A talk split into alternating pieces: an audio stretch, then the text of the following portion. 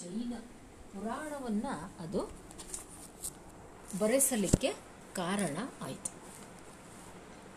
ಇದಕ್ಕೆ ಕಾರಣ ಅಂದಂದಿನ ಮತಧರ್ಮದ ಸ್ಥಿತಿಗತಿ, ಧಾರ್ಮಿಕ ಸ್ಥಿತಿಗತಿ. ಒಮ್ಮೆ ಜೈನ ಧರ್ಮ ಪ್ರಾಬಲ್ಯಕ್ಕೆ ಬರುತ್ತೆ, ಮತ್ತೊಮ್ಮೆ ವೀರಶೈವ ಪ್ರಾಬಲ್ಯಕ್ಕೆ ಬರ್ತದೆ. ಇನ್ನು ಕೆಲವೊಮ್ಮೆ ವೈದಿಕ ಮತ ಧರ್ಮ ರಾಜನ ಆಸ್ಥಾನದಲ್ಲಿ ಪ್ರಮುಖವಾಗ್ತದೆ. ರಾಜ ಯಾವ ಧರ್ಮವನ್ನು, ಮತಧರ್ಮವನ್ನು ಆತ ಅನುಸರಿಸ್ತಾ ಇದ್ದಾನೋ, ರಾಜ ಯಾವ ಮತಧರ್ಮವನ್ನು ಅನುಸರಿಸುತ್ತಿದ್ದಾನೋ, ಆ ಮತಧರ್ಮ ಸಹಜವಾಗಿಯೇ ಹೆಚ್ಚು ಪ್ರಬಲವಾಗಿರುತ್ತೆ. ಹಾಗೆ ಪ್ರಾಚೀನ ಕನ್ನಡ ಸಾಹಿತ್ಯದ ಸಂದರ್ಭದಲ್ಲಿ ಧರ್ಮ ಪ್ರಬಲವಾಗಿತ್ತು. ಹಾಗಾಗಿ ಜೈನ ಕವಿಗಳು ಕಾವ್ಯಗಳನ್ನು ಬರೆದರು. ಆದರೆ ಮತ್ತೆ ಅಲ್ಲೂ ಕೂಡ ನಾವು ಗಮನಿಸ್ತೇವೆ, ಆಶ್ರಿತ ರಾಜನ ಧರ್ಮ, ಮತಧರ್ಮ ಯಾವುದಿದೆ ಅನ್ನೋದರ ಒಂದು ಸಂಗತಿಯ ಮೇಲೆ ಆಧರಿಸಿ ಕವಿಗಳು ಏನು ಮಾಡಿದರು? ಈಗ ಉದಾಹರಣೆಗೆ ಅರಿಕೇಸರಿ ವೈದಿಕ ಧರ್ಮವನ್ನು ಅನುಸರಿಸ್ತಾ ಇದ್ದಂತಹ ರಾಜ. ಹಾಗಾಗಿ ಪಂಪ ಏನು ಮಾಡಿದ ಅಂದರೆ ತನ್ನ ವೈಯಕ್ತಿಕವಾದ ಮತಧರ್ಮದ ಒಂದು ಪ್ರೇರಣೆಯಿಂದ ಆದಿಪುರಾಣವನ್ನು ರಚಿಸಿದ. ಅರಿಕೇಸರಿ ವೈದಿಕ ಮತಧರ್ಮದವನಾಗಿದ್ದರಿಂದ ಮಹಾಭಾರತ ವೈದಿಕ ಮತಧರ್ಮದ ಅತ್ಯಂತ ಆದರಣೀಯವಾದ ಪೂಜ್ಯ ಅನಿಸಿಕೊಂಡಂಥ ಗ್ರಂಥ ಮಹಾಭಾರತ. ಆ ಮಹಾಭಾರತವನ್ನು ಆಧರಿಸಿ ಪಂಪ ವಿಕ್ರಮಾರ್ಜುನ ವಿಜಯವನ್ನು ರಚಿಸಿದ. ಹೀಗೆ.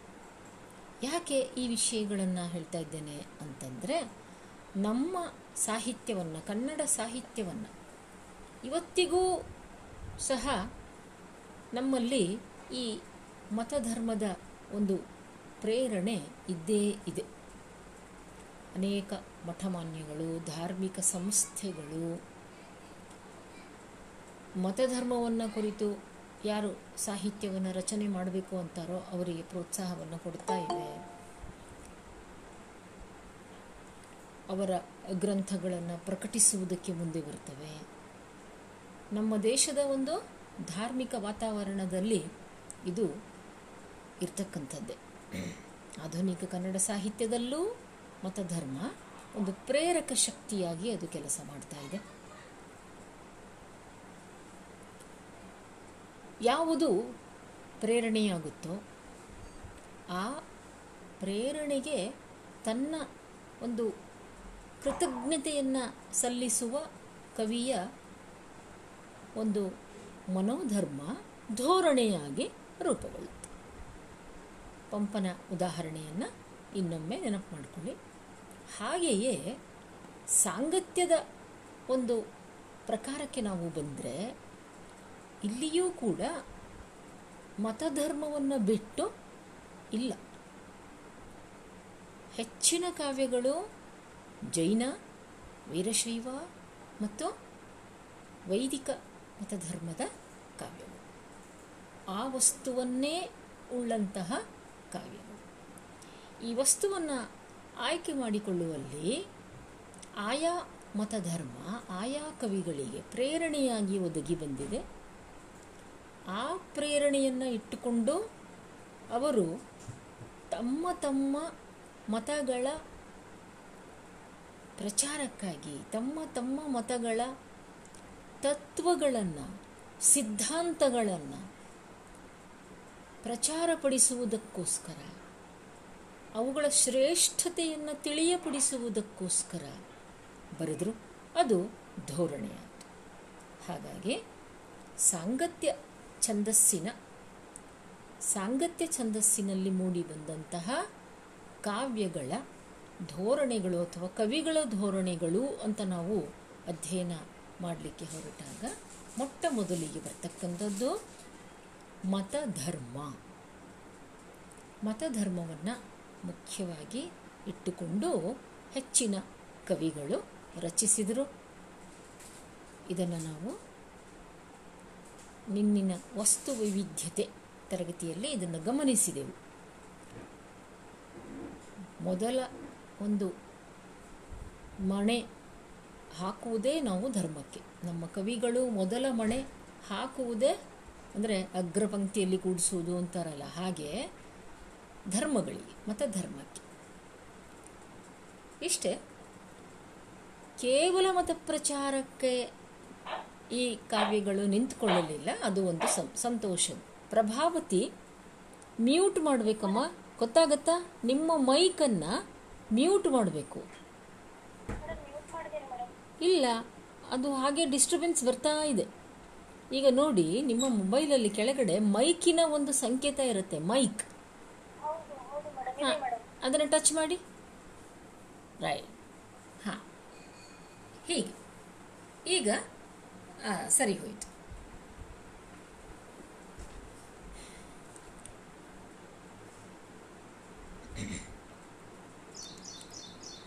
ಮತಧರ್ಮದ ಧೋರಣೆ ಮತಧರ್ಮದ ಪ್ರಚಾರದ ಧೋರಣೆ ಇಟ್ಟುಕೊಂಡು ಹೆಚ್ಚಿನ ಸಾಂಗತ್ಯ ಕಾವ್ಯಗಳು ರಚನೆಯಾಗಿವೆ. ಇಲ್ಲಿ ಒಂದು ಪ್ರಮುಖವಾದ ಅಂಶವನ್ನು ನಾವು ಗಮನಿಸಬೇಕು. ಏನು ಅಂದರೆ,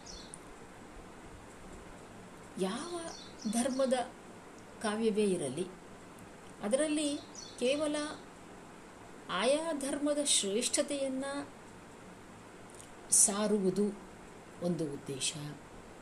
ಅದರಲ್ಲಿ ಬರ್ತಕ್ಕಂತಹ ತತ್ವ ಸಿದ್ಧಾಂತಗಳನ್ನು ತಿಳಿಯಪಡಿಸುವುದು ಮತ್ತೊಂದು ಉದ್ದೇಶ. ಇದೆಲ್ಲದರ ಜೊತೆಗೆ ಬಹಳ ನಮಗೆ ಸಂತೋಷವನ್ನು ಕೊಡ್ತಕ್ಕಂತಹ ವಿಚಾರ ಅಂದರೆ ಭಕ್ತಿ ಮತ್ತು ಆಧ್ಯಾತ್ಮವನ್ನು ಕುರಿತಾದಂತಹ ಒಂದು ಧೋರಣೆ. ನಾವು ಫಸ್ಟ್ ಸೆಮಿಸ್ಟರ್ನಲ್ಲಿ ನೀವು ಓದುವಾಗ ಅಲ್ಲಿ ಈ ಮತಧರ್ಮ ಅನ್ನುವ ಪ್ರೇರಣೆಗೆ ಸಂಬಂಧಪಟ್ಟ ಹಾಗೆ ನಮ್ಮ ಜಿ ಎಸ್ ಶಿವರುದ್ರಪ್ಪನವರು ಅಲ್ಲಿ ಅವರು ಈ ಮತಧರ್ಮ ಮತ್ತು ಅದರ ಬಗೆಗಿನ ನಮ್ಮ ಕವಿಗಳ ಬದ್ಧತೆ ಮತ್ತು ಅದನ್ನು ಅವರು ತಮ್ಮ ಕಾವ್ಯಗಳಲ್ಲಿ ಹೇಗೆ ವ್ಯಕ್ತಪಡಿಸಿದರು ಅನ್ನುವಾಗ ಅದನ್ನು ವಿಭಾಗಿಸಿಕೊಂಡು ಹೇಳ್ತಾರೆ ಅವರು ಕೇವಲ ಧರ್ಮವನ್ನು ಕುರಿತು ಬರೆದ ಕಾವ್ಯಗಳು. ಧರ್ಮದ ಜೊತೆಗೆ ಭಕ್ತಿಯನ್ನು ಮುಖ್ಯವಾಗಿಟ್ಟುಕೊಂಡು, ಅಲ್ಲಿ ಭಕ್ತಿಯ ಆರಾಧ್ಯ ದೈವ ಬದಲಾಗಬಹುದು, ಆದರೆ ಭಕ್ತಿಯ ಸ್ವರೂಪ ಮಾತ್ರ ಒಂದೇ ಆಗಿರುತ್ತೆ. ಆ ಭಕ್ತಿಯ ಸ್ವರೂಪವನ್ನು ಚಿತ್ರಿಸುವಂಥ ಕಾವ್ಯಗಳು. ಮತ್ತು ಭಕ್ತಿಯ ನಂತರ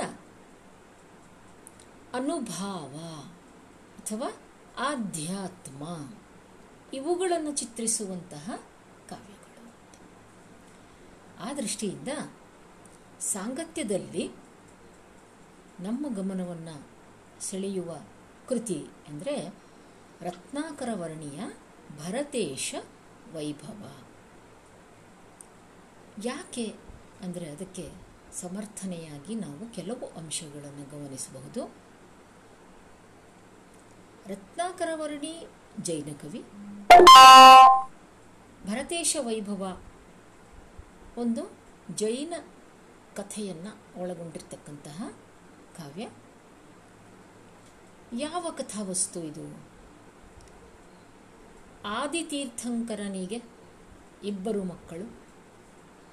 ಒಬ್ಬ ಭರತ, ಮತ್ತೊಬ್ಬ ಬಾಹುಬಲಿ.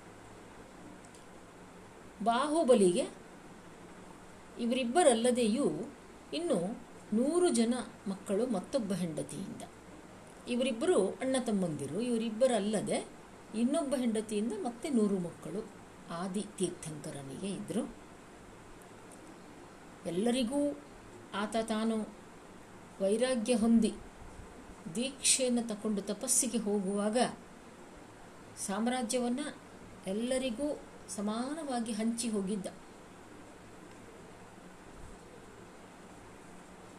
ಭರತ ಬಾಹುಬಲಿಯರ ಕಥೆ ಪಂಪನಲ್ಲಿ ಮೊಟ್ಟ ಮೊದಲ ಬಾರಿಗೆ ಕನ್ನಡ ಸಾಹಿತ್ಯದಲ್ಲಿ ಕಾಣಿಸ್ಕೊಡುತ್ತೆ. ನಮಗೆ ಈ ಕಥೆಯ ರೇಖೆಗಳು ಗೊತ್ತು. ಭರತ ಆಳ್ತಾ ಇದ್ದಾಗ ಅವನ ಆಸ್, ಅವನ ಆಯುಧ ಶಾಲೆಯಲ್ಲಿ ಚಕ್ರರತ್ನ ಅನ್ನೋದು ಹುಟ್ಟಿಕೊಂಡಿತು. ಈ ಚಕ್ರರತ್ನವನ್ನು ಮುಂದಿಟ್ಟುಕೊಂಡು ಅವನು ದಂಡಯಾತ್ರೆಗೆ ಹೊರಟ, ದಿಗ್ವಿಜಯ ಯಾತ್ರೆಗೆ ಹೊರಟ. ಹಾಗೆ ಅವನು ಎಲ್ಲ ಕಡೆಯೂ ತಿರುಗಾಡಿ ಷಟ್ಖಂಡಗಳನ್ನು ಜಯಿಸಿದ. ನಂತರ ಹಿಂತಿರುಗುವಾಗ ದಾರಿಯಲ್ಲಿ ಬಾಹುಬಲಿ ಆಳ್ತಾ ಇದ್ದಂತಹ ಪೌದನಪುರ ಬಂತು. ಪೌದನಪುರದ ಹೆಬ್ಬಾಗಿಲ ಎದುರು ಚಕ್ರರತ್ನ ನಿಂತುಕೊಂತು. ಆಗ ಭರತ ತಮ್ಮನಿಗೆ ಹೇಳಿ ಕಳಿಸ್ತಾನೆ, ಅಣ್ಣನನ್ನು ಬಂದು ಕಾಣು ಅಂತ. ಆದರೆ ಬಾಹುಬಲಿ, ಸ್ವಾಭಿಮಾನಿ, ಅವನು ಅಣ್ಣನನ್ನು ಕಾಣುವುದು ಅಂದರೆ ಏನು? ಅಣ್ಣ ಈಗ ಷಟ್ಖಂಡಗಳನ್ನು ಜಯಿಸಿ ಬಂದವನು, ಅವನನ್ನು ಕಾಣುವುದು ಅಂದರೆ ತನ್ನ ರಾಜ್ಯವನ್ನು ಅವನಿಗೆ ಒಪ್ಪಿಸಿಕೊಡುವುದು ಅಂತ ಅರ್ಥ ಆಗೋದಾದರೆ ನಾನು ಬರೋದಿಲ್ಲ ಅಂತ ಅವನು ಹೇಳ್ತಾನೆ. ನನ್ನ ರಾಜ್ಯವನ್ನು ನಾನು ಒಪ್ಪಿಸಿಕೊಡುವುದಿಲ್ಲ. ಅಣ್ಣ ಅಂದರೆ ಬೇಕಾದರೆ ಬಂದು ಕಾಲಿಗೆ ಬಿದ್ದು ನಮಸ್ಕಾರ ಮಾಡ್ತೇನೆ. ಆದರೆ ರಾಜ್ಯವನ್ನು ಕೊಡುವುದಿಲ್ಲ ನಾನು. ರಾಜ್ಯವನ್ನು ತಗೊಳ್ಳೋದೇ ಅಣ್ಣನ ಉದ್ದೇಶವಾಗಿದ್ದರೆ ಯುದ್ಧರಂಗದಲ್ಲಿಯೇ ಭೇಟಿಯಾಗ್ತೀನಿ ಅಂತ ಹೇಳಿ ಕಳಿಸಿದ ಬಾಹುಬಲಿ. ಇದೇ ರೀತಿ ಭರತ ಉಳಿದ ನೂರು ಮಂದಿ ತಮ್ಮಂದಿರಿಗೂ ಓಲೆಯನ್ನು ಬರೆದು ಕಳಿಸ್ತಾನೆ. ಆಗ ಅವರು ಆ ಓಲೆಯ ಅರ್ಥವನ್ನು ತಿಳ್ಕೊಂಡು ಅವರೇನು ಮಾಡಿದರು? ತಮ್ಮ ತಮ್ಮ ರಾಜ್ಯಗಳನ್ನು ಅಣ್ಣನಿಗೆ ಒಪ್ಪಿಸಿಕೊಟ್ಟು ತಾವು ದೀಕ್ಷೆಯನ್ನು ಪಡೆದು ತಪಸ್ಸಿಗೆ ಹೊರಟೋಗ್ಬಿಟ್ರು. ಆದರೆ ಬಾಹುಬಲಿ ಹಾಗೆ ಮಾಡಲಿಲ್ಲ. ಇಬ್ಬರು ಅಣ್ಣ ತಮ್ಮಂದಿರು ಯುದ್ಧರಂಗದಲ್ಲಿ ಎದುರಾದರು. ಆಗ ಎರಡೂ ಕಡೆಯ ಮಂತ್ರಿಗಳು ಒಂದು ಕಡೆ ಸೇರಿಕೊಂಡು ಅವರು ಒಂದು ನಿರ್ಧಾರವನ್ನು ಮಾಡ್ತಾರೆ. ನೋಡಿ, ಇದು ಬಹಳ ಅಪರೂಪದ ಒಂದು ಸಂಗತಿ. ಅಲ್ಲಿ ಆ ಮಂತ್ರಿಗಳು ಏನು ನಿರ್ಧಾರ ಮಾಡ್ತಾರೆ ಅಂದರೆ ಸಮಸ್ಯೆ ಇರೋದು ಅಣ್ಣ ತಮ್ಮಂದಿರ ನಡುವೆ. ಇವರಿಬ್ಬರಿಗೋಸ್ಕರ ಅಪಾರ ಸಂಖ್ಯೆಯ ಸೈನಿಕರು ಯಾಕೆ ಸಾಯಬೇಕು? ಆದ್ದರಿಂದ ಇವರಿಬ್ಬರೇ ಪರಸ್ಪರ ಹೋರಾಡಲಿ, ದ್ವಂದ್ವ ಯುದ್ಧವನ್ನು ಮಾಡಲಿ ಅಂತ ತೀರ್ಮಾನ ಮಾಡ್ತಾರೆ ಅವರು. ಇದು ಎಷ್ಟು ಮಹತ್ವದ ನಿರ್ಣಯ ಅನ್ನೋದನ್ನು ಯಾವಾಗಲೂ ಯುದ್ಧದ ಕಾರ್ಮೋಡದ ಒಂದು ಚಿಂತೆಯಲ್ಲೇ ಆತಂಕದಲ್ಲೇ ಕಾಲ ಕಳೆಯುವ ಇಂದಿನ ಆಧುನಿಕ ಕಾಲಕ್ಕೆ ಎಷ್ಟು ಸರಿಯಾಗಿ ಹೊಂದತ್ತೆ ಇದು ಅನ್ನೋದನ್ನು ಮೂರು ಬಗೆಯ ದ್ವಂದ್ವ ಯುದ್ಧಗಳು ನಿರ್ಧಾರ ಅದು. ಜಲಯುದ್ಧ, ಮಲ್ಲಯುದ್ಧ ಮತ್ತು ದೃಷ್ಟಿಯುದ್ಧ. ಇದರಲ್ಲಿ ಮೊದಲನೇದಾಗಿ ದೃಷ್ಟಿಯುದ್ಧ ಆಯಿತು. ದೃಷ್ಟಿಯುದ್ಧದ ನಿಯಮ ಇಬ್ಬರು ಪರಸ್ಪರರನ್ನು ದಿಟ್ಟಿಸಿ ನೋಡಬೇಕು. ಹಾಗೆ ದಿಟ್ಟಿಸಿ ನೋಡುವಾಗ ಯಾರು ಮೊದಲು ಸೋತು ಕಣ್ಣರೆಪ್ಪೆಯನ್ನು ಬಡಿತಾರೋ ಅವರು ಸೋತ ಹಾಗೆ. ಭರತ ಬಾಹುಬಲಿಯ ನಡುವೆ ದೃಷ್ಟಿಯುದ್ಧ ನಡೀತು. ಬಾಹುಬಲಿ ಗೆದ್ದ ಭರತ ಕಣ್ರೆಪ್ಪೆಯನ್ನು ಮಿಟಿಕಿಸಿದ. ಅದೇ ರೀತಿ ದೃಷ್ಟಿಯುದ್ಧದ ನಂತರ ಜಲಯುದ್ಧ ನಡೆಯಿತು ಜಲಯುದ್ಧದಲ್ಲಿ ಪರಸ್ಪರರನ್ನ ಇಬ್ಬರು ಒಂದು ಕೊಳದಲ್ಲಿ ಇಳಿದು ಪರಸ್ಪರರ ದೇಹವನ್ನು ತೋಯಿಸಬೇಕು. ಯಾರು ಮೊದಲು ಎದುರಾಳಿಯ ದೇಹವನ್ನು ಪೂರ್ತಿಯಾಗಿ ತೋಯಿಸ್ತಾನೋ ಅವನು ಗೆದ್ದ ಬಾಹುಬಲಿ ಬಹಳ ಎತ್ತರದ ವ್ಯಕ್ತಿಯಾಗಿದ್ದ ಅಜಾನುಬಾಹುವಾಗಿದ್ದ ಅದರಿಂದ ಬಾಹುಬಲಿ ಭರತನನ್ನು ಬಹಳ ಬೇಗ ತನ್ನ ಬೊಗಸೆಗಳಿಂದ ನೀರನ್ನು ಎರಚಿ ತೋಯಿಸಿದ. ಹಾಗಾಗಿ ಎರಡನೆಯ ಮಲ್ಲ ಯುದ್ಧ, ಎರಡನೆಯ ದ್ವಂದ್ವ ಯುದ್ಧದ ಬಗೆಯಲ್ಲೂ ಮತ್ತೆ ಬಾಹುಬಲಿಯೇ ಗೆಲುವನ್ನು ಸಾಧಿಸಿದ. ಇನ್ನು ಮೂರನೆಯದು ಮಲ್ಲ ಯುದ್ಧ. ಮಲ್ಲ ಯುದ್ಧದಲ್ಲೂ ಕೂಡ ಅನೇಕ ಪಟ್ಟುಗಳಲ್ಲಿ, ತಿರುವುಗಳಲ್ಲಿ ಬಾಹುಬಲಿಯೇ ಮೇಲುಗೈಯನ್ನು ಸಾಧಿಸ್ತಾ ಹೊರಟ. ಇದರಿಂದ ಭರತನಿಗೆ ಚಿಂತೆ ಆಯಿತು. ಇದರಲ್ಲೂ ನಾನು ಸೋತು ಹೋದರೆ ತಮ್ಮನಿಗೆ ತಾನು ಗೆದ್ದ ಎಲ್ಲವನ್ನೂ ಒಪ್ಪಿಸಿಕೊಡ್ಬೇಕಲ್ಲ ಅನ್ನುವ ಸೋಲಿನ ಭಯ ಅವನನ್ನು ಕಾಡಿತು. ಭರತ ಚಕ್ರರತ್ನವನ್ನು ಕರೀತಾನೆ, ಕರೆದು ಹೋಗಿ ಬಾಹುಬಲಿಯನ್ನು ಕೊಲ್ಲುವಂತ ಆಜ್ಞೆ ಮಾಡ್ತಾನೆ. ಚಕ್ರರತ್ನ ಬಾಹುಬಲಿಯ ಹತ್ತಿರ ಬರ್ತದೆ. ಆದರೆ ಬಾಹುಬಲಿಗೆ ಮೂರು ಸುತ್ತು ಹಾಕಿ, ಪ್ರದಕ್ಷಿಣೆಯನ್ನು ಹಾಕಿ ಅದು ದೂರ ನಿಂತು ಬಿಡ್ತದೆ. ಆಗ ಬಾಹುಬಲಿಗೆ ಇದ್ದಕ್ಕಿದ್ದಂತೆ ಅವನ ಭಾವನೆ ಮತ್ತು ವಿಚಾರಗಳಲ್ಲಿ ಬಹಳ ಪ್ರಮುಖವಾದಂಥ ಒಂದು ತಿರುವು ಬಂತು. ಏನದು? ಅಂದರೆ ಸಾಮ್ರಾಜ್ಯಕ್ಕಾಗಿ, ಚಕ್ರವರ್ತಿ ಅಂತ ಅನ್ನಿಸ್ಕೊಳ್ಬೇಕು ಅನ್ನುವುದಕ್ಕಾಗಿ. ತನ್ನ ಅಣ್ಣ ತನ್ನ ತಮ್ಮನನ್ನೇ ಕೊಲ್ಲುವುದ, ಕೊಲ್ಲುವುದಕ್ಕಾಗಿ ಯೋಚನೆ ಮಾಡಿದ್ನಲ್ಲ? ಬಹಳ ನಿರಾಸೆ ಆಯಿತು ಅವನಿಗೆ, ವಿಷಾದವಾಯಿತು. ಅವನು ಆ ಕ್ಷಣದಲ್ಲೇ ಒಂದು ನಿರ್ಧಾರವನ್ನು ಕೈಕೊಂಡ ಬಾಹುಬಲಿ. ಅವನು ಬಂದು ಅಷ್ಟರಲ್ಲಿ ಅವನೇ ಗೆದ್ದಿದ್ದಾನೆ, ಮಲ್ಲ ಯುದ್ಧದಲ್ಲೂ ಕೂಡ. ಆದರೂ ಬಂದು ಅಣ್ಣನ ಎದುರು ನಿಂತು ಅಣ್ಣನಿಗೆ ನಮಸ್ಕಾರ ಮಾಡಿ, ನೀನೇ ಗೆದ್ದಿದ್ದೀಯಾ? ನಿನ್ನ ಈ ಸಾಮ್ರಾಜ್ಯ ಯಾವುದೂ ನನಗೆ ಬೇಡ. ನಾನು ದೀಕ್ಷೆಯನ್ನು ಕೈಕೊಂಡು ತಪಸ್ಸಿಗೆ ಹೊರಟು ಹೋಗ್ತೀನಿ ಅಂತ ಹೇಳಿದ. ಮತ್ತು ಹಾಗೆಯೇ ಮಾಡಿದ ಕೂಡ. ಸರಿ, ಇದು ಕಥೆ. ಆದರೆ ನಮ್ಮ ರತ್ನಾಕರ ವರ್ಣಿ ಒಂದು ಬದಲಾವಣೆಯನ್ನು ಇದರಲ್ಲಿ ಮಾಡಿಕೊಂಡ. ಬಹಳ ಪ್ರಮುಖವಾದ ಬದಲಾವಣೆ. ಈ ಬದಲಾವಣೆಯ ಪ್ರಕಾರ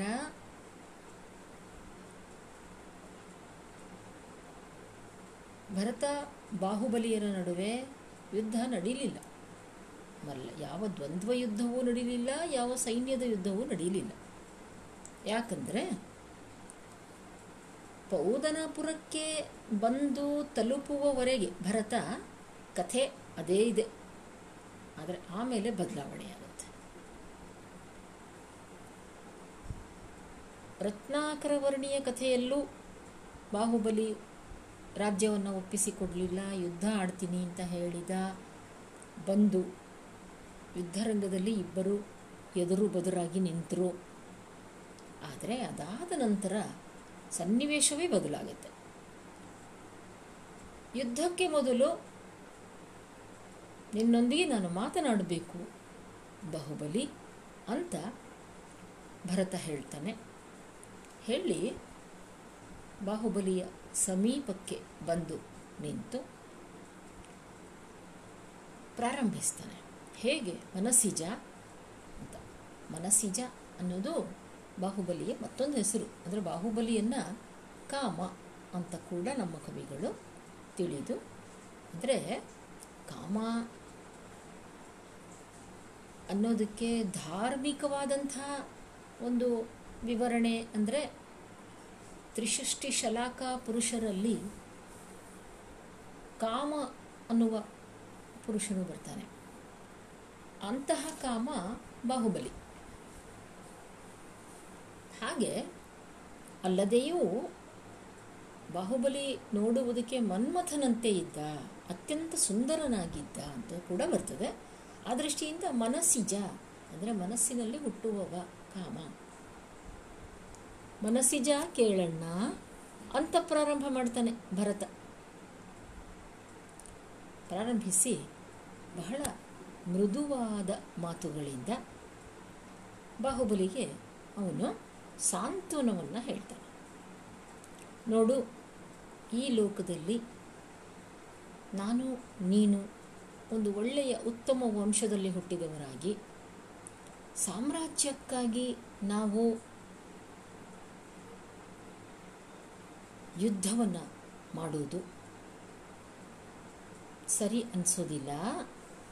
ಆದ್ದರಿಂದ ನಿನಗೆ ರಾಜ್ಯವನ್ನು ಒಪ್ಪಿಸಿಕೊಡೋದು ಇಷ್ಟ ಇಲ್ಲ ಅಂದರೆ ನಾನು ನಿನಗೆ ಖಂಡಿತ ಈ ವಿಷಯಕ್ಕೆ ಒತ್ತಾಯ ಮಾಡೋದಿಲ್ಲ.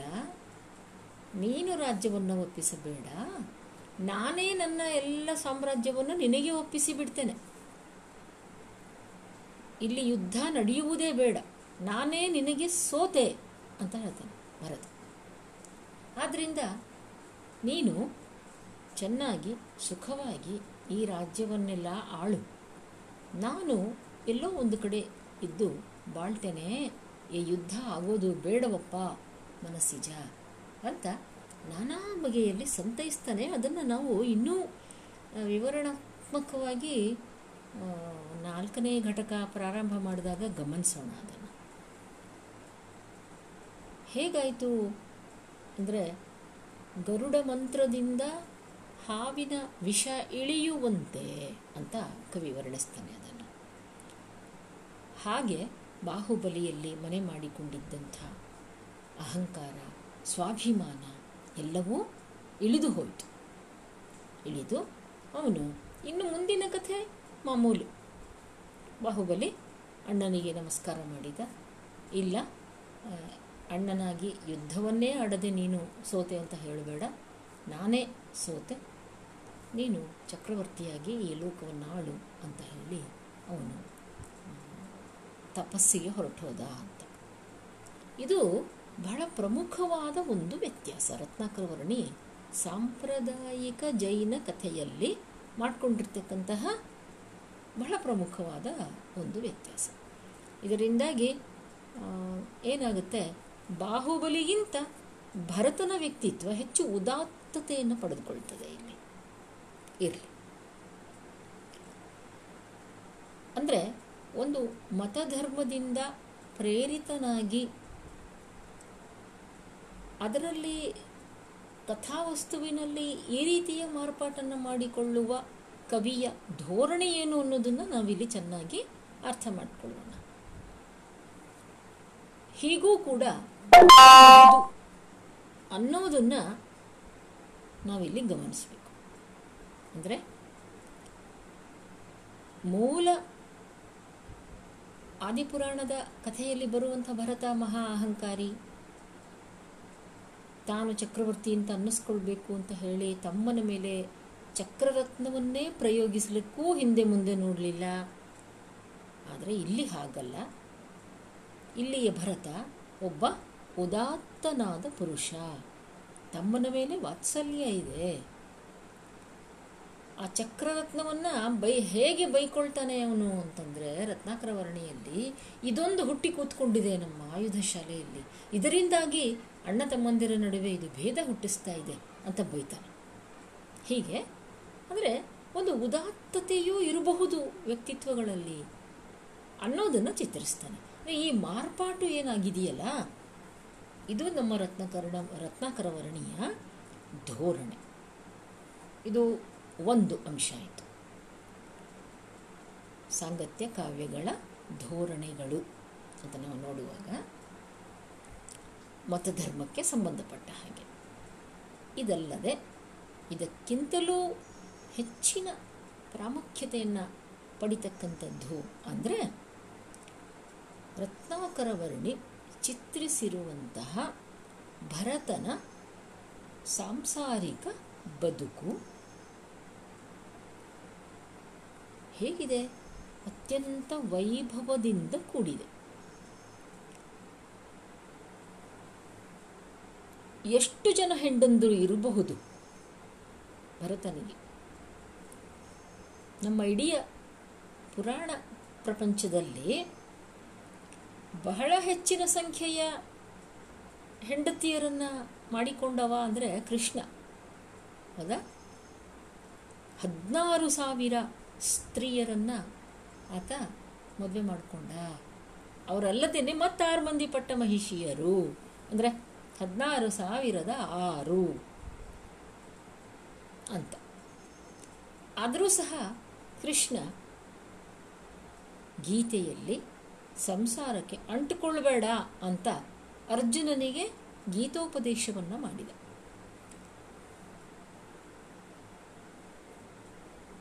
ಈ ಒಂದು ವೈದಿಕ ಧರ್ಮದ ಚಿತ್ರ ರತ್ನಾಕರನ ಎದುರು ಇತ್ತು ಬಹುಶಃ ಅದಕ್ಕವನು ಇಲ್ಲಿ ಒಂದು ದರ್ಶನವನ್ನು ಕೊಡ್ತಾನೆ. ಏನು ಅಂದರೆ, ಕೃಷ್ಣನಿಗಿದ್ದ ಹೆಂಡತಿಯರಿಗಿಂತ ಆರು ಪಟ್ಟು ಹೆಚ್ಚಿನ ಹೆಂಡತಿಯರು ಭರತನಿಗಿದ್ದಾರೆ ಇಲ್ಲಿ. ಹದಿನಾರಾರ್ಲೆ ತೊಂಬತ್ತಾರು ಸಾವಿರ ನಾರಿಯರ ಪತಿ ಭರತೇಶ. ಮತ್ತು ಈ ತೊಂಬತ್ತಾರು ಸಾವಿರ ಹೆಂಡತಿಯರನ್ನು ತೃಪ್ತಿಯಾಗಿ ಇಟ್ಕೊಂಡಿದ್ದಾನೆ ಅವನು ಅವರಲ್ಲಿ ಯಾರಿಗೂ ಭರತನ ಮೇಲೆ ಯಾವುದೇ ರೀತಿಯ ಆಕ್ಷೇಪಣೆ ಇಲ್ಲ. ಬಹಳ ಸಂತೋಷದಲ್ಲಿ ಇದ್ದಾರೆ. ಸರಸಮಯವಾದ ಚಿತ್ರಣಗಳನ್ನು ಕೊಡ್ತಾನೆ ಎರಡು ಮೂರು ಸಂಧಿಯಲ್ಲಿ. ಅವನು ಅವರೆಲ್ಲರೊಂದಿಗೆ ಸೇರಿ ಹೇಗೆ ಸಾಮೂಹಿಕ ಭೋಜನವನ್ನು ಮಾಡಿದ? ಅವರೆಲ್ಲರೊಂದಿಗೆ ಸೇರಿ ಹೇಗೆ ಒಳ್ಳೆಯ ಸಂಗೀತವನ್ನು ಆಲಿಸಿದ? ಇದೆಲ್ಲ ಚಿತ್ರಣವನ್ನು ತುಂಬ ಚೆನ್ನಾಗಿ ಕೊಡ್ತಾ ಹೋಗ್ತಾನೆ ಪ್ರಾರಂಭದಿಂದಲೂ ರತ್ನಾಕರ. ಆಯಿತು. ಸಾಂಸಾರಿಕವಾಗಿ ಏನು, ಪತಿ, ಪತ್ನಿಯರು ಸರಸದಿಂದ, ಸಂತೋಷದಿಂದ ಇರಬೇಕು ಅನ್ನೋದು ಒಂದೊಂದು ಆದರ್ಶ ಅದು. ಅದನ್ನು ರತ್ನಾಕರ ಚಿತ್ರಿಸಿದ್ದಾನೆ ಅಂತ ಅಂದ್ಕೊಳ್ಳೋಣ ಆದರೆ ಇದಕ್ಕಿಂತಲೂ ಮಹತ್ವದ ಮತ್ತೊಂದು ವಿಷಯ ಅಂದರೆ ಇಷ್ಟು ಜನ ಹೆಂಡತಿಯರೊಂದಿಗಿನ ಸಾಂಸಾರಿಕ ಬದುಕು, ರಾಜ್ಯವನ್ನು ಆಳುವ ಚಕ್ರವರ್ತಿ ಅನಿಸ್ಕೊಂಡಿರೋನು. ರಾಜ್ಯವನ್ನು ಆಳುವ ಕರ್ತವ್ಯ ಪ್ರಜ್ಞೆ, ದಕ್ಷತೆ, ಪ್ರಜೆಗಳ ಯೋಗಕ್ಷೇಮ.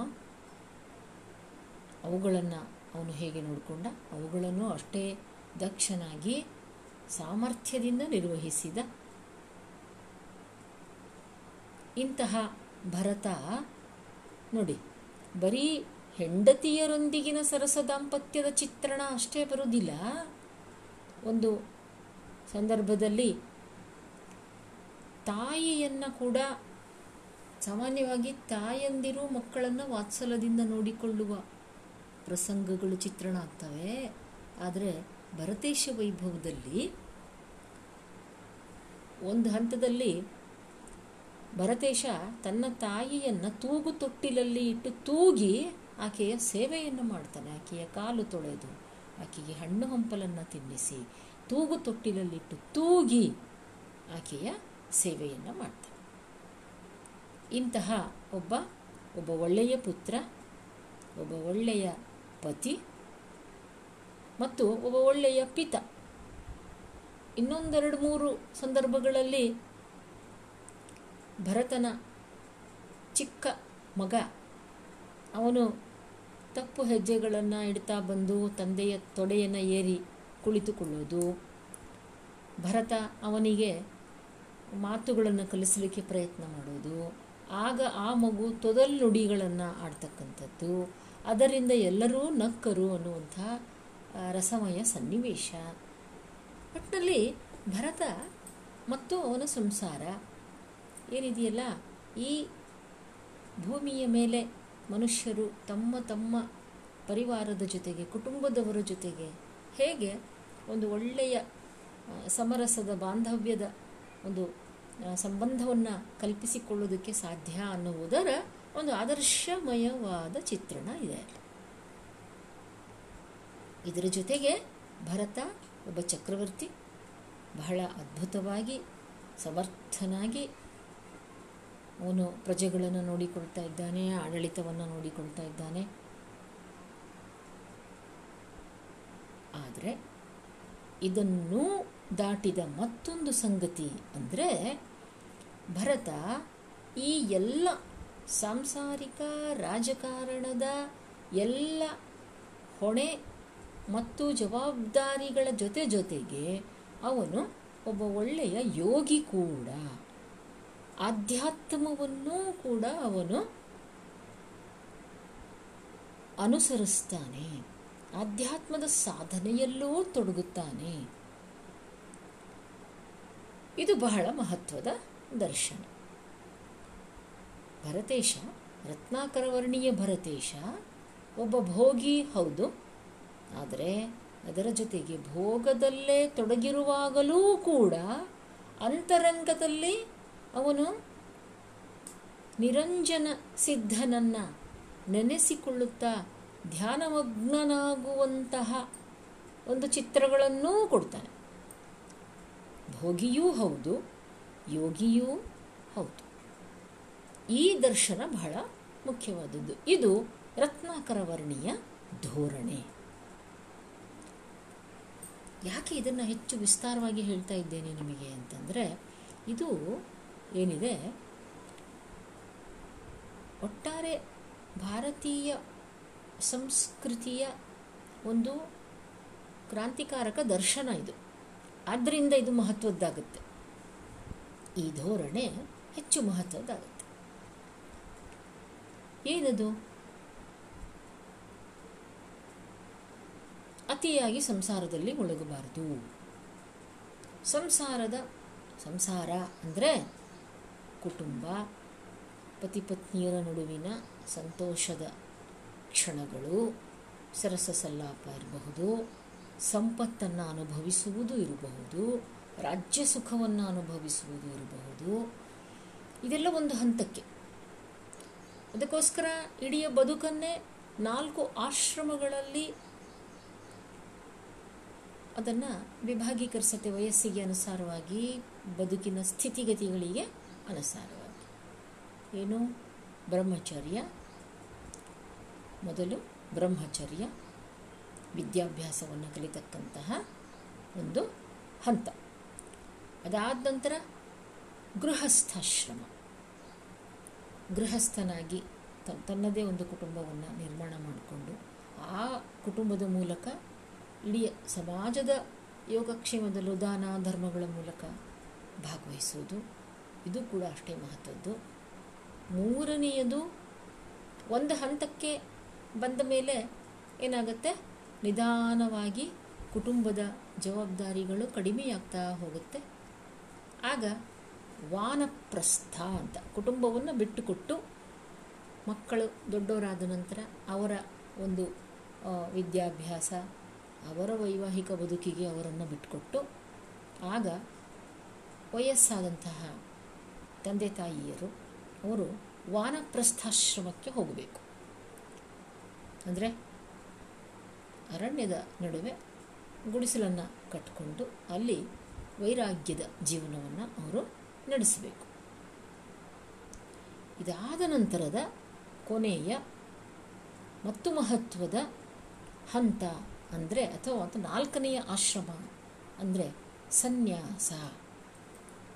ಎಲ್ಲ ಬಗೆಯ ಸಂಬಂಧಗಳಿಂದಲೂ ದೂರವಾಗಿ ಕೇವಲ ಪರಮಾತ್ಮನ ಚಿಂತನೆಯಲ್ಲಿ, ತಪಸ್ಸಿನಲ್ಲಿ ತೊಡಗುವ ಹಂತ ಸನ್ಯಾಸ. ಎಲ್ಲವನ್ನ ತ್ಯಜಿಸುವುದು ಅಂತ ಅರ್ಥ. ಸನ್ಯಾಸ ಅಂದರೆ. ಈ ನಾಲ್ಕು ಹಂತಗಳು ಬಹಳ ಕ್ರಮೇಣವಾದ ಒಂದು ಬೆಳವಣಿಗೆಯನ್ನು ಇವು ಹೊಂದಿವೆ. ಆದರೆ ಇದರ ಜೊತೆಗೆ ಇನ್ನೊಂದು ದರ್ಶನವೂ ಬೆಳಕೊಂಡು ಬಂತು. ಅದೇನು ಅಂದರೆ ತಪಸ್ಸನ್ನು ಆಚರಿಸಲಿಕ್ಕೆ ಕಾಡಿಗೆ ಹೋಗಬೇಕು ಅಂತ ಎಲ್ಲಿದೆ? ಸಂಸಾರವನ್ನು ತ್ಯಜಿಸಬೇಕು ಅಂತ ಎಲ್ಲಿದೆ? ಭಕ್ತಿ ಮತ್ತು ಅಧ್ಯಾತ್ಮಗಳ ಸಾಧನೆಗೆ ಗಂಡ ಹೆಂಡತಿಯನ್ನು ಬಿಟ್ಟು ಬಿಡಬೇಕು ಅಂತ ಎಲ್ಲೂ ಇಲ್ಲ. ಮಕ್ಕಳನ್ನು ಬಿಟ್ಟು ಬಿಡಬೇಕು ಅಂತ ಎಲ್ಲೂ ಇಲ್ಲ. ಅವರೆಲ್ಲರೊಂದಿಗೆ ಬದುಕುತ್ತಲೇ ಅಧ್ಯಾತ್ಮವನ್ನು ಸಾಧಿಸಬಹುದು. ಭಕ್ತಿಯನ್ನು ಸಾಧಿಸಬಹುದು. ವಚನಕಾರರು ಹೇಳಿದ್ದು ಕೂಡ ಅದನ್ನೇ. ಸತಿಪತಿಗಳೊಂದಾದ ಭಕ್ತಿ ಹಿತ ಒಪ್ಪುದು ಶಿವಂಗೆ ಅಂತ. ಅರಣ್ಯಕ್ಕೆ ಹೋಗಬೇಕಾಗಿಲ್ಲ. ಎಲ್ಲರನ್ನೂ, ಎಲ್ಲರಿಂದಲೂ ದೂರ ಇರಬೇಕಾಗಿಲ್ಲ. ಇದನ್ನು ವಚನಕಾರರು ಹೇಳಿದರು. ಹೆಂಡತಿಯೊಂದಿಗೆ ಸಂಸಾರವನ್ನು ಸಾಗಿಸುತ್ತಲೇ ಭಕ್ತಿಯನ್ನು ಆಚರಿಸಬಹುದು, ಅಧ್ಯಾತ್ಮದ ಸಾಧನೆಯನ್ನು ಮಾಡಿಕೊಳ್ಳಬಹುದು ಅನ್ನೋದನ್ನು ವಚನ ಚಳುವಳಿ ಒಂದು ಪ್ರಮುಖ ದರ್ಶನವನ್ನಾಗಿ ಜಗತ್ತಿಗೆ ತೋರಿಸ್ಕೊಡ್ತು. ಕೃಷ್ಣನ ಬದುಕಿನಲ್ಲೂ ಕೂಡ ಇಂತಹ ಒಂದು ದರ್ಶನವನ್ನು ನಾವು ಕಾಣ್ತೇವೆ. ನಾವು ಹೇಳಿದರೆ ಹದಿನಾರು ಸಾವಿರ ಹೆಂಡತಿಯರು, ಮತ್ತು ಆರು ಜನ ಮಹಿಷಿಯರು. ಅವರೊಂದಿಗೆ ಸರಸ ಸಲ್ಲಾಪದಲ್ಲಿ ಇದ್ದೂ ಕೂಡ ಕೃಷ್ಣ ಯೋಗಿಯಾಗಿದ್ದ ಯೋಗವನ್ನು ಆತ ಸಾಧಿಸ್ತಾ ಇದ್ದ, ಮಹಾಪುರುಷನಾಗಿದ್ದ ಅನ್ನೋ ಮಾತು ಅಲ್ಲಿ ಇದೆ. ಹೀಗಾಗಿ ರತ್ನಾಕರ ವರ್ಣಿ ಭರತೇಶನಲ್ಲಿ ಕೃಷ್ಣನ ವ್ಯಕ್ತಿತ್ವವನ್ನು ಸಮರಸಗೊಳಿಸುವ ಒಂದು ಪ್ರಯತ್ನವನ್ನು ಮಾಡಿದ್ದ. ಅಂದರೆ ರತ್ನಾಕರ ವರ್ಣಿ ಜೈನ ಧರ್ಮದ ಅನುಯಾಯಿ. ನಿಜ. ಆದರೆ ಈ ಮತಧರ್ಮದ ಪ್ರೇರಣೆಯಿಂದ ಕಾವ್ಯರಚನೆಗೆ ಅವನು ತೊಡಗಿದ್ರೂ ಅಲ್ಲಿ ತನ್ನದೇ ಆದಂತಹ ಸ್ವಂತಿಕೆಯ ಧೋರಣೆಯನ್ನು ಅವನು ರೂಪಿಸಿಕೊಂಡ. ಹೀಗೂ ಕೂಡ ಬದುಕಬಹುದು ಅನ್ನೋದನ್ನು ಅವನು ಆ ಕಾವ್ಯದಲ್ಲಿ ಚಿತ್ರಿಸಿದ. ಅದನ್ನು ಅವನು ಚಿತ್ರಿಸುವಲ್ಲಿ ಹೇಗೆ ಬಹಳ ಸಮರ್ಥವಾಗಿ ಚಿತ್ರಿಸಿದ್ದಾನ, ಬಹಳ ಪರಿಪಕ್ವತೆಯಿಂದ ಚಿತ್ರಿಸಿದ್ದಾನ ಅನ್ನೋ ಪ್ರಶ್ನೆಗಳು ಬರ್ತವೆ. ಅದಕ್ಕಾಗಿಯೇ ಜಿ ಎಸ್ ಶಿವರುದ್ರಪ್ಪನವರು ರತ್ನಾಕರ ವರ್ಣೀಯ ಯೋಗ ಭೋಗದ ತೊಡಕು ಅಂತಲೇ ಒಂದು ಬಹಳ ವಿವರಣಾತ್ಮಕವಾದ ಒಂದು ಲೇಖನವನ್ನು ಬರೆದಿದ್ದಾರೆ. ಎಷ್ಟೋ ಸಂದರ್ಭಗಳಲ್ಲಿ ಅವನು ಕೂಡ ಚಿತ್ರಣಗಳನ್ನು ಒಪ್ಪಲಿಕ್ಕೆ ಆಗೋದಿಲ್ಲ ಅಂತ ಕೂಡ ಅವರು ಅಲ್ಲಿ ವಾದಿಸಿದ್ದಾರೆ. ಅದು ಬೇರೆ ಮಾತು. ಆದರೆ ಆ ಪ್ರಯತ್ನವನ್ನು ಮಾಡಿದ್ನಲ್ಲ ಅದು ಅವನ ಧೋರಣೆ. ಹೀಗೆ ಸಾಂಗತ್ಯ ಸಾಹಿತ್ಯದ ಕವಿಗಳ ಧೋರಣೆಗಳನ್ನು ನಾವು ಗುರುತಿಸ್ತಾ ಇದ್ದೇವೆ. ಅದರಲ್ಲೂ ಪ್ರಮುಖವಾಗಿ ಮತಧರ್ಮಕ್ಕೆ ಸಂಬಂಧಪಟ್ಟಂತಹ ಧೋರಣೆ. ಒಂದು, ತನ್ನ ಮತಧರ್ಮದ ತತ್ವ ಸಿದ್ಧಾಂತಗಳನ್ನು ಪ್ರಚಾರ ಮಾಡುವ ಪ್ರಯತ್ನ. ನಮ್ಮ ಪ್ರಾರಂಭದ ಸಾಂಗತ್ಯ ಕವಿಗಳಲ್ಲಿ ಅಂಜನಾ ಚರಿತೆಯನ್ನು ಬರೆದ ಕವಿ ಶಿಶುಮಾಯಣ. ಅಂಜನಾ ಚರಿತೆಯಲ್ಲಿ ಮತ್ತು ಅದು ಒಂದು ಕಾವ್ಯ, ಇನ್ನೊಂದು ತ್ರಿಪುರ ದಹನ ಸಾಂಗತ್ಯ ಅಂತ ಬರೆದಿರೋದು. ಈ ತ್ರಿಪುರ ದಹನ ಸಾಂಗತ್ಯವನ್ನು ಬರೆದಂತಹ ಶಿಶುಮಾಯಣನಲ್ಲಿ ನಾವು ಏನನ್ನು ನೋಡ್ತೇವೆ ಅಂದರೆ ಏನಿದು ತ್ರಿಪುರ ದಹನ ಕಥೆ? ಅಂದಾಗ ತಕ್ಷಣಕ್ಕೆ ನಮಗೆ ನೆನಪಾಗುವುದು ಮೂರು ಬಗೆಯ ಪುರಗಳು. ಒಂದು ಕಬ್ಬಿಣದ್ದು, ಒಂದು ಬೆಳ್ಳಿಯದು, ಒಂದು ವಜ್ರದ್ದು. ಅವು ಅಭೇದ್ಯವಾಗಿದ್ದವು ಆ ತ್ರಿಪುರಗಳನ್ನು ಆಳ್ತಾ ಇದ್ದಂತಹ ಅಸುರ ಅಹಂಕಾರಿಯಾದ ಜಗತ್ತಿನ ವಿನಾಶಕ್ಕೆ ತೊಡಗಿದ. ಅವನನ್ನು ಸಂಹರಿಸಬೇಕು ಅಂತಂದರೆ ಶಿವನೇ. ಶಿವ ಈ ತ್ರಿಪುರಾಸುರನನ್ನು ಎದುರಿಸಿ ಅವನ ಆ ಮೂರೂ ಪುರಗಳನ್ನು ಧ್ವಂಸ ಮಾಡಿ ಸುಟ್ಟು ತ್ರಿಪುರಾಸುರನನ್ನು ಕೊಂದ ಅನ್ನೋದು ತ್ರಿಪುರ ದಹನದ ಕಥೆ. ಆದರೆ ಶಿಶುಮಾಯಣ ಅದನ್ನು ಅಂದರೆ ಒಂದು ಶೈವ ಪುರಾಣದ ಕಥೆಯನ್ನು ಅವನು ಬಹಳ ಸ್ವತಂತ್ರವಾದ ರೀತಿಯಲ್ಲಿ ಅದನ್ನು ತಗೊಂಡು ಅದನ್ನು ಜೈನ ಧರ್ಮಕ್ಕೆ ಅನ್ವಯ ಆಗುವ ಹಾಗೆ ಬರೆದಿದ್ದಾನೆ. ಇದು ಬಹಳ ಒಂದು ಸ್ವಾರಸ್ಯಕರವಾದ ಒಂದು ಅಂಶ. ಇದನ್ನು ಗಮನಿಸೋಣ ಈಗ. ಜೈನ ಧರ್ಮದ್ದೇ ಕಥೆಯನ್ನು ಬದಲಾವಣೆ ಮಾಡಿಕೊಂಡು ತನ್ನದೇ ವೈಯಕ್ತಿಕ ದರ್ಶನವನ್ನು ಕೊಟ್ಟವನು ರತ್ನಾಕರವರ್ಣಿ ಅದೇ ರೀತಿ ಶೈವ ಧರ್ಮದ ಒಂದು ಕಥೆಯನ್ನು ತಕ್ಕೊಂಡು ಅದರಲ್ಲಿ ಜೈನ ಧರ್ಮದ ಮತದ ಆವರಣ ಬರುವ ಹಾಗೆ ಬಹಳ ಸಾಂಕೇತಿಕವಾಗಿ ಒಂದು ರೂಪಕದ ಹಾಗೆ ಕಟ್ಟಿಕೊಟ್ಟವನು ಶಿಶುಮಾಯಣ. ತ್ರಿಪುರ ದಹನ ಸಾಂಗತ್ಯ.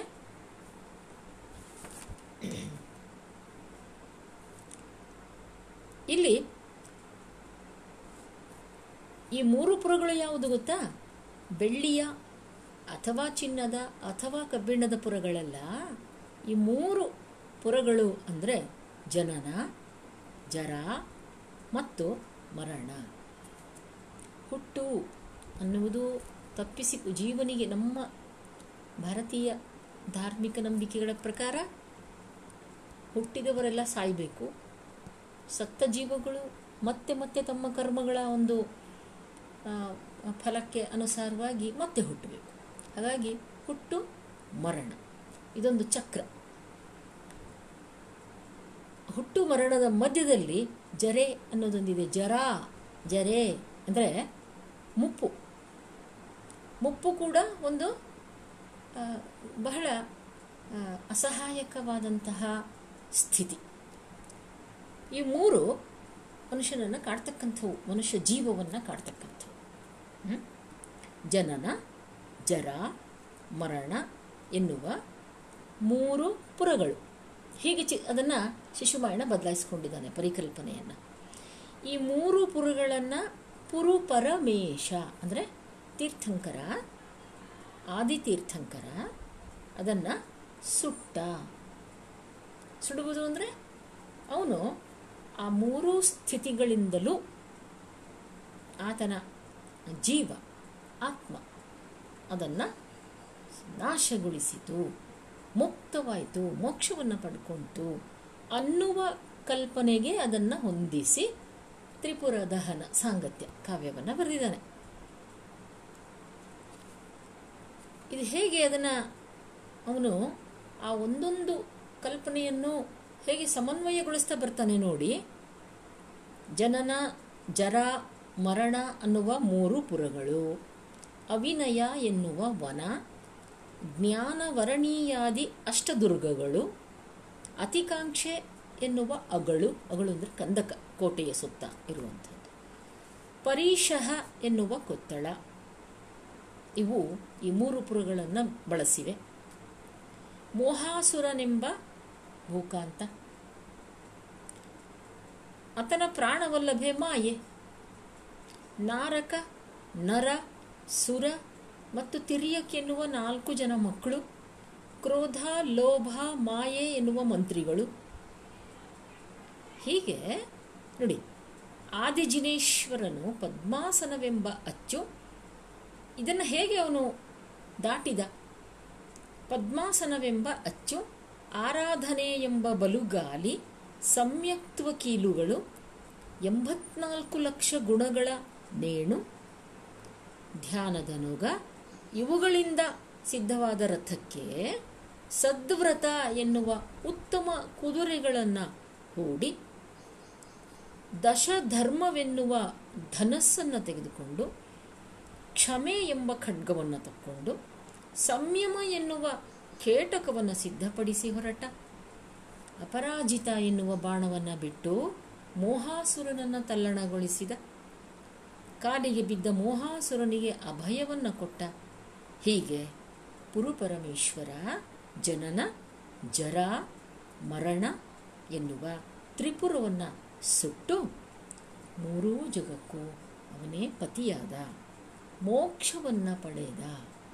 ಹೀಗೆ ಈ ಹೊಸ ದೃಷ್ಟಿ ಏನಿದೆಯಲ್ಲ, ಇದನ್ನು ಗಮನಿಸಿ. ಮತಧರ್ಮ ಪ್ರೇರಕ ಆಯಿತು. ಆ ಮತಧರ್ಮಕ್ಕೆ ಸಂಬಂಧಪಟ್ಟ ಹಾಗೆ ಬರಿಬೇಕು ಅನ್ನೋದು ಇವರು ಧೋರಣೆ ಇಟ್ಕೊಂಡ್ರು. ಆದರೆ ಅದರಕ್ಕೆ ಪೂರ್ಣ ಬಂಧಿಗಳಾದರು ಅಂತ ಅಲ್ಲ, ಅದರಲ್ಲಿ ಅದು ಹೇಳಿದ್ದನ್ನೇ ಹೇಳಿದರು ಅಂತ, ಹೇಳಿದ್ದನ್ನೇ ಹೇಳ್ಬೋದಿತ್ತು. ಬಹಳ ಜನ ಮಾಡಿದ್ದಾರೆ ಆ ಕೆಲಸ ಇಲ್ಲ ಅಂತಿಲ್ಲ. ಆದರೆ ಒಬ್ಬ ರತ್ನಾಕರಣ ರತ್ನಾಕರ ವರ್ಣಿ ಮತ್ತು ಒಬ್ಬ ನಮ್ಮ ಶಿಶುಮಾಯಣ. ಇವರನ್ನು ನಾವು ಗಮನಿಸುವಾಗ ಮತಧರ್ಮದ ಕಥಾವಸ್ತುವನ್ನು ಹೇಗೆ ಅತ್ಯಂತ ಸ್ವಾರಸ್ಯಕರವಾಗಿ ಅದನ್ನು ಒಂದು ರೂಪಕದ ಒಂದು ಸ್ಥಾನದಲ್ಲಿ ತಗೊಂಡು ಅದ್ಭುತವಾಗಿ ಶಿಶುಮಾಯಣ ಚಿತ್ರಿಸ್ತಾ ಇದ್ದಾನೆ. ಹೀಗಾಗಿ ಇದರಲ್ಲಿ ಪ್ರಮುಖವಾಗಿ ಆ ಜೈನ ತತ್ವ ಮಹತ್ವದ್ದಾಗುತ್ತೆ. ಅದು ಶೈವ ಧರ್ಮದಿಂದ ಎರವಲು ಪಡೆದಂತಹ ಒಂದು ಕಲ್ಪನೆಯಾಗಿರಬಹುದು. ಆದರೆ ಅದರ ಸಂಪೂರ್ಣ ಚಿತ್ರಣವನ್ನು ಜೈನ ಧರ್ಮಕ್ಕೆ ತಕ್ಕಂತೆ ಆತ ನೀಡಿದ್ದಾನಲ್ಲ, ಇದು ಬಹಳ ಮಹತ್ವದ ಒಂದು ವಿಷಯ. ಹೀಗೆ ನಾವು ಮತಧರ್ಮವೇ ಪ್ರೇರಣೆಯಾಗಿ ಮತಧರ್ಮವನ್ನು ತಮ್ಮ ಕಾವ್ಯಗಳಲ್ಲಿ ಅಳವಡಿಸಿಕೊಂಡ ರೀತಿ ಆ ಧೋರಣೆಗೆ ಸಂಬಂಧಪಟ್ಟಂತೆ ಎರಡು ಪ್ರಮುಖ ಉದಾಹರಣೆಗಳನ್ನು ನೋಡಿದ್ವಿ. ಏನು ಮಾಡ್ತಾರೆ ನಮ್ಮ ಕವಿಗಳು? ಸಾಂಗತ್ಯದ ಕವಿಗಳೇ ಆಗಿರಲಿ ಅಥವಾ ಇನ್ನು ಯಾವ ಪ್ರಕಾರದಲ್ಲೇ ಆಗಿರಲಿ. ಏನು ಮಾಡ್ತಾರೆ? ಮತಧರ್ಮದ ಪ್ರೇರಣೆಯಿಂದ ಆ ತಮ್ಮ ಸ್ವಧರ್ಮದ ಪ್ರಚಾರವನ್ನು ಮಾಡಬೇಕು ಅನ್ನೋದು ಅವರ ಪ್ರಮುಖ ಧೋರಣೆ.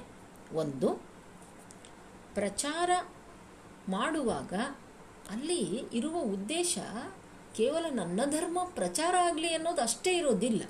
ಕೇ, ಅಂದರೆ ನೋಡಿ, ಮತಧರ್ಮದ ಪ್ರಚಾರಕ್ಕೆ ತೊಡಗುವುದರಲ್ಲಿ ಇರುವಂಥ ಕವಿಗಳ ಧೋರಣೆ ಏನು? ಅದನ್ನು ಗಮನಿಸಬೇಕು ನಾವು. ಕೇವಲ ನನ್ನ ಮತ, ನನ್ನ ಜೈನ ಮತ, ಅಥವಾ ನನ್ನ ವೀರಶೈವ ಮತ, ಅಥವಾ ನನ್ನ ವೈದಿಕ ಮತ.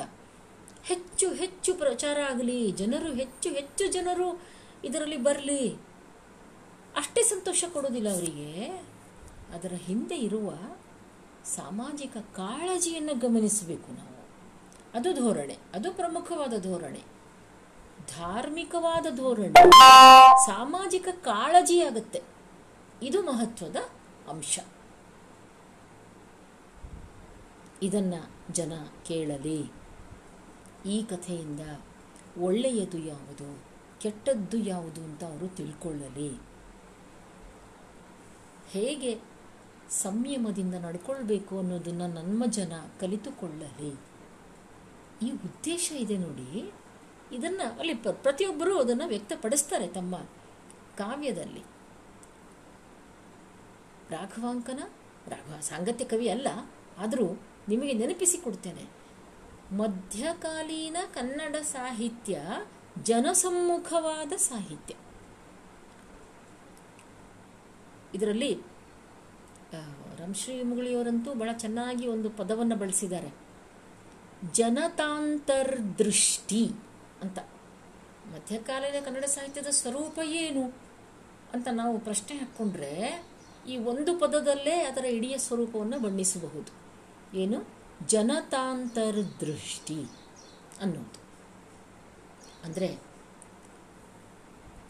ಇದನ್ನು ಕೇಳಲಿ. ಜನರು ಕೇಳಲಿ, ಇದನ್ನು ಓದಲಿ. ಈ ಕಾವ್ಯವನ್ನು ಅವರು ಓದಬೇಕು. ಪ್ರತಿಯೊಬ್ಬ ಕವಿಯೂ ಚಂಪು ಕಾವ್ಯಗಳಲ್ಲಂತೂ ಫಲಸ್ತುತಿ ಅನ್ನುವ ಒಂದು ಭಾಗ ಇರುತ್ತೆ. ಹೆಚ್ಚಾಗಿ, ಸಾಮಾನ್ಯವಾಗಿ. ಎಲ್ಲರೂ ಬರೀತಾರೆ ಅಂತ ಅಲ್ಲ. ಆದರೆ ಎಲ್ಲರೂ ಹೆಚ್ಚು ಕಡಿಮೆ ಬರೆದಿದ್ದಾರೆ. ಏನಿದು ಫಲಸ್ತುತಿ? ನನ್ನ ಈ ಕಾವ್ಯವನ್ನು ಓದುವುದರಿಂದ ನಿಮಗೆ ಏನು ಲಾಭ? ನೋಡಿ, ಸಾಮಾನ್ಯವಾಗಿ ಅದು ಧಾರ್ಮಿಕ ಲಾಭ. ಹಾಗೂ ಹೇಳ್ತಾರೆ ಬಹಳ ಜನ. ಈಗ ಉದಾಹರಣೆಗೆ ನಮ್ಮ ಕುಮಾರವ್ಯಾಸನ ಪದ್ಯ. ವೇದ ಪಾರಾಯಣದ ಫಲ, ಗಂಗಾದಿ ತೀರ್ಥ ಸ್ನಾನ ಫಲ, ಕೃಚ್ಛ್ರಾದಿ ತಪಸ್ಸಿನ ಫಲವು. ಮೇದಿನಿಯನು ಒಲಿದಿತ್ತ ಫಲ, ಕನ್ಯಾದಾನದ ಫಲಬಹುದು. ಇಷ್ಟೆಲ್ಲ ಫಲ ಆಧರಿಸಿ ಭಾರತದೊಳು ಒಂದು ಅಕ್ಷರವ ಕೇಳಿದರಿ ನೀವು ಒಂದು ಅಕ್ಷರ ಕೇಳಿದರೂ ಕೂಡ ಇಷ್ಟು ಫಲ ಸಿಗುತ್ತೆ ನಿಮಗೆ. ಯಾಕಂದ್ರೆ ನಾವು ಮನುಷ್ಯರು ಎಂಥವ್ರು ಅಂದರೆ ಗೊತ್ತು ನಮ್ಮ ಕವಿಗಳಿಗೆ ಮನುಷ್ಯರ ಮನೋಸ್ಥಿತಿ. ಲಾಭವಿಲ್ಲದೆ ಯಾವ ಕೆಲಸಕ್ಕೂ ನಾವು ಕೈ ಹಾಕಲ್ಲ. ಹಾಗಾಗಿ ಬರ್ರಪ್ಪ ನಿಮಗಿಷ್ಟು ಲಾಭ ಸಿಗುತ್ತೆ. ಅಂದರೆ ಹಾಗಾದರೂ ನಮ್ಮ ಜನ ಈ ಒಳಿತಿನ ಚಿಂತನೆ ಕಡೆಗೆ ಬರ್ತಾರೇನೋ ಅಂತ ಈ ರೀತಿಯ ಫಲಗಳನ್ನು ಅವರು ಹೇಳ್ತಾರೆ. ಆ ಫಲಸ್ತುತಿಯ ಜೊತೆ ಜೊತೆಗೆ ಅಲ್ಲಿ ಅವರು ತುಂಬ ಚೆನ್ನಾಗಿ ಬರೀತಾರೆ. ನಮ್ಮ ಕವಿಗಳು ಬಹಳಷ್ಟು ಜನ. ನಾವು ಮುಂದಿನ ಒಂದು ಸಂದರ್ಭದಲ್ಲಿ ಯಾವಾಗಲಾದರೂ ಯಾವ ಯಾವ ಕವಿ ತನ್ನ ಕಾವ್ಯದ ತಾನು ಯಾಕೆ ಅದನ್ನು ಹೇಳಿದೆ ಅನ್ನೋದನ್ನು ಹೇಳಿದ ಪದಗಳ ಉಲ್ಲೇಖಗಳನ್ನು ನಿಮಗೆ ಒಂದು ಕಡೆ ಬರೆದು ನಾನು ಗ್ರೂಪಲ್ಲಿ ಹಾಕ್ತೇನೆ. ಎಲ್ಲರ ಉದ್ದೇಶವೂ ಇದೆ. ರಾಘವಾಂಕನ ಮಾತು ನೋಡ್ತಾ ಇದ್ವಿ. ಜನ ಬದುಕಬೇಕೆಂದು ಈ ಕಾವ್ಯ ಬರ್, ಅಲ್ಲಯ್ಯ, ಯಾರಾದರೂ ರಾಘವಾಂಕನಿಗೆ ನೀನು ಸತ್ಯಹರಿಶ್ಚಂದ್ರನ ಕಥೆಯನ್ನು ಯಾಕೆ ಹೇಳಿದೆ?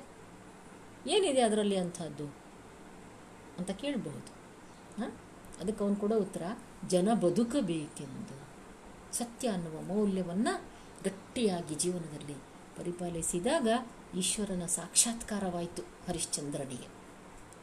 ಅದಕ್ಕಾಗಿ ಅವನು ಸ್ವಂತದ ಎಲ್ಲ ಅಹಂಗಳನ್ನೂ ತ್ಯಜಿಸಬೇಕಾಯಿತು, ನಾಶ ಮಾಡಿಕೊಂಡ. ಹೆಂಡತಿಯನ್ನ ಮಾರಿದ, ಮಗನನ್ನ ಮಾರಿದ, ತನ್ನನ್ನೇ ಮಾರಾಟಕ್ಕೆ ಇಟ್ಟುಕೊಂಡ, ರಾಜ್ಯವನ್ನು ಬಿಟ್ಟ, ಕೋಶವನ್ನು ಬಿಟ್ಟ. ಕೊನೆಗೆ ಸ್ಮಶಾನವನ್ನು ಸ್ಮಶಾನವನ್ನು ಕಾಯುವ ಕಾವಲುಗಾರನಾಗಿ ಜೀವನ ಸಾಗಿಸಿದ. ಹಾಗೂ ಮುಗಿಲಿಲ್ಲ ಅವನ ಪರೀಕ್ಷೆ. ಅವನ ಹೆಂಡತಿ ಚಂದ್ರಮತಿ ಯಾವುದು? ಸುಳ್ಳು, ಅಪವಾದಕ್ಕೆ ಅವಳು ಸಿಕ್ಕಾಕ್ಕೊಂಡು ಅವಳ ಕುತ್ತಿಗೆಯನ್ನು ಕಡಿ ಅಂತ ಇವನ ಹತ್ರವೇ ಕರ್ಕೊಂಡು ಬಂದರು. ಇನ್ನೇನು ಆಗಲೂ ಕಣ್ಣು ಮುಚ್ಚಿ ಅವಳು ಕೂಡ ಹರಿಶ್ಚಂದ್ರ ಭೂಪಾಲನಿಗೆ ಮುಂದಿನ ಎಲ್ಲ ಜನ್ಮಗಳಲ್ಲೂ ಒಳ್ಳೆಯದಾಗಲಿ, ಮುಂದಿನ ಎಲ್ಲ ಜನ್ಮಗಳಲ್ಲೂ ಮತ್ತೆ ನಾನೇ ಸತಿಯಾಗಿ ಬರಬೇಕು ಅಂತ ಹಾರೈಸಿದ್ಲು. ಆಗ ಇವಳು ನನ್ನ ಹೆಂಡತಿ ಅಂತ ಅವನಿಗೆ ಗೊತ್ತಾಯ್ತಿಲ್ಲಂದ್ರೆ ಹೆಣ್ಮಗಳ ಮುಖನ ನೋಡಲಿಲ್ಲ ಅವನು. ಹೆಂಡತಿ ಅಂತ ಗೊತ್ತಾದ ಮೇಲೂ ಕೂಡ ಹರಿಶ್ಚಂದ್ರ ಕತ್ತಿಯನ್ನು ಎತ್ತಿದ. ಯಾಕಂದ್ರೆ ಅದು ಅವನು ಮಾಡಬೇಕಾದ ಕರ್ತವ್ಯ ಆಗಿತ್ತು. ಕತ್ತಿಯನ್ನು ಎತ್ತಿದ. ಎತ್ತಿ ಇನ್ನೇನು? ಅದು ಚಂದ್ರಮತಿಯ ಕೊರಳ ಮೇಲೆ ಎರಗಬೇಕು. ಆಗ ಆ ಖಡುಗದ ಬಾಯಿಂದಲೇ ಈಶ್ವರ ಒಡಮೂಡಿದನಂತೆ. ಅಲ್ಲಿಂದ ಮುಂದೆ ಮತ್ತೆ ಎಲ್ಲವೂ ಒಳ್ಳೆಯದಾಯಿತು ಆ ಮಾತು ಬೇರೆ. ಸರ್ವಂ ಶುಭಂ ಅಂತ. ಆ ಸಂದರ್ಭದಲ್ಲಿ ನನ್ನ ಕಾವ್ಯದ ಕೊನೆಯ ಭಾಗದಲ್ಲಿ ಹರಿಶ್ಚಂದ್ರ ರಾಘವಾಂಕ ಬರೀತಾನೆ. ಹರಿಶ್ಚಂದ್ರ ಹೇಗೆ ಬದುಕಿದ? ಎಷ್ಟು ಗಟ್ಟಿಯಾದ ಮನಸ್ಸಿನಿಂದ ಬದುಕಿದ? ಸತ್ಯಕ್ಕಾಗಿ ಏನೆಲ್ಲ ತ್ಯಾಗ ಮಾಡಿದ? ಇದನ್ನು ಜನ ತಿಳ್ಕೊಳ್ಳಿ. ಚೆನ್ನಾಗಿ ಬದುಕಲಿ. ಈ ರೀತಿ ನಮ್ಮ ಜನರು ಕೂಡ ಬದುಕಲಿ. ಅಂತ ಇದನ್ನು ಬರ್ದೆ? ಅನ್ನುವ ಸತ್ಯವೆಂಬುದೇ ಹರನು, ಹರನೆಂಬುದೇ ಸತ್ಯ ಅನ್ನುವ ಮಹತ್ವದ ಮಾತುಗಳನ್ನು ರಾಘವಂಕ ಅಲ್ಲಿ ಹೇಳ್ತಾನೆ. ಹಾಗೆಯೇ ಮಧ್ಯಕಾಲೀನ ಕನ್ನಡ ಸಾಹಿತ್ಯವೆಲ್ಲ ಇಂತಹ ಒಂದು ದರ್ಶನದಿಂದ ಅದು ಕೂಡಿದೆ. ಹೌದು, ಮತಧರ್ಮದಿಂದ ತುಂಬಿದೆ. ಆದರೆ ಆ ಮತಧರ್ಮದ ಒಂದು ವಸ್ತುವನ್ನು ನಮ್ಮ ಸಾಹಿತಿಗಳು, ಕವಿಗಳು ಅದನ್ನು ತಮ್ಮ ತಮ್ಮದೇ ಆದಂತಹ ಸ್ವತಂತ್ರ ದರ್ಶನಗಳಿಂದ ಅದನ್ನು ಅವರು ಸಾರ್ಥಕಗೊಳಿಸಿದ್ದಾರೆ. ಇಷ್ಟಕ್ಕೆ ಇವತ್ತಿನ ಒಂದು ವಿಶ್ಲೇಷಣೆಯನ್ನು ನಾವು ನಿಲ್ಲಿಸೋಣ ಇನ್ನೂ ಧೋರಣೆಗಳನ್ನು ಹೇಳುವುದು ಬಾಕಿ ಇದೆ. ನಾಳಿನ ತರಗತಿಯಲ್ಲಿ ನಾನು ಮತ್ತೆ ಮುಂದುವರಿಸ್ತೇನೆ. ನಮಸ್ಕಾರ. You, Rama.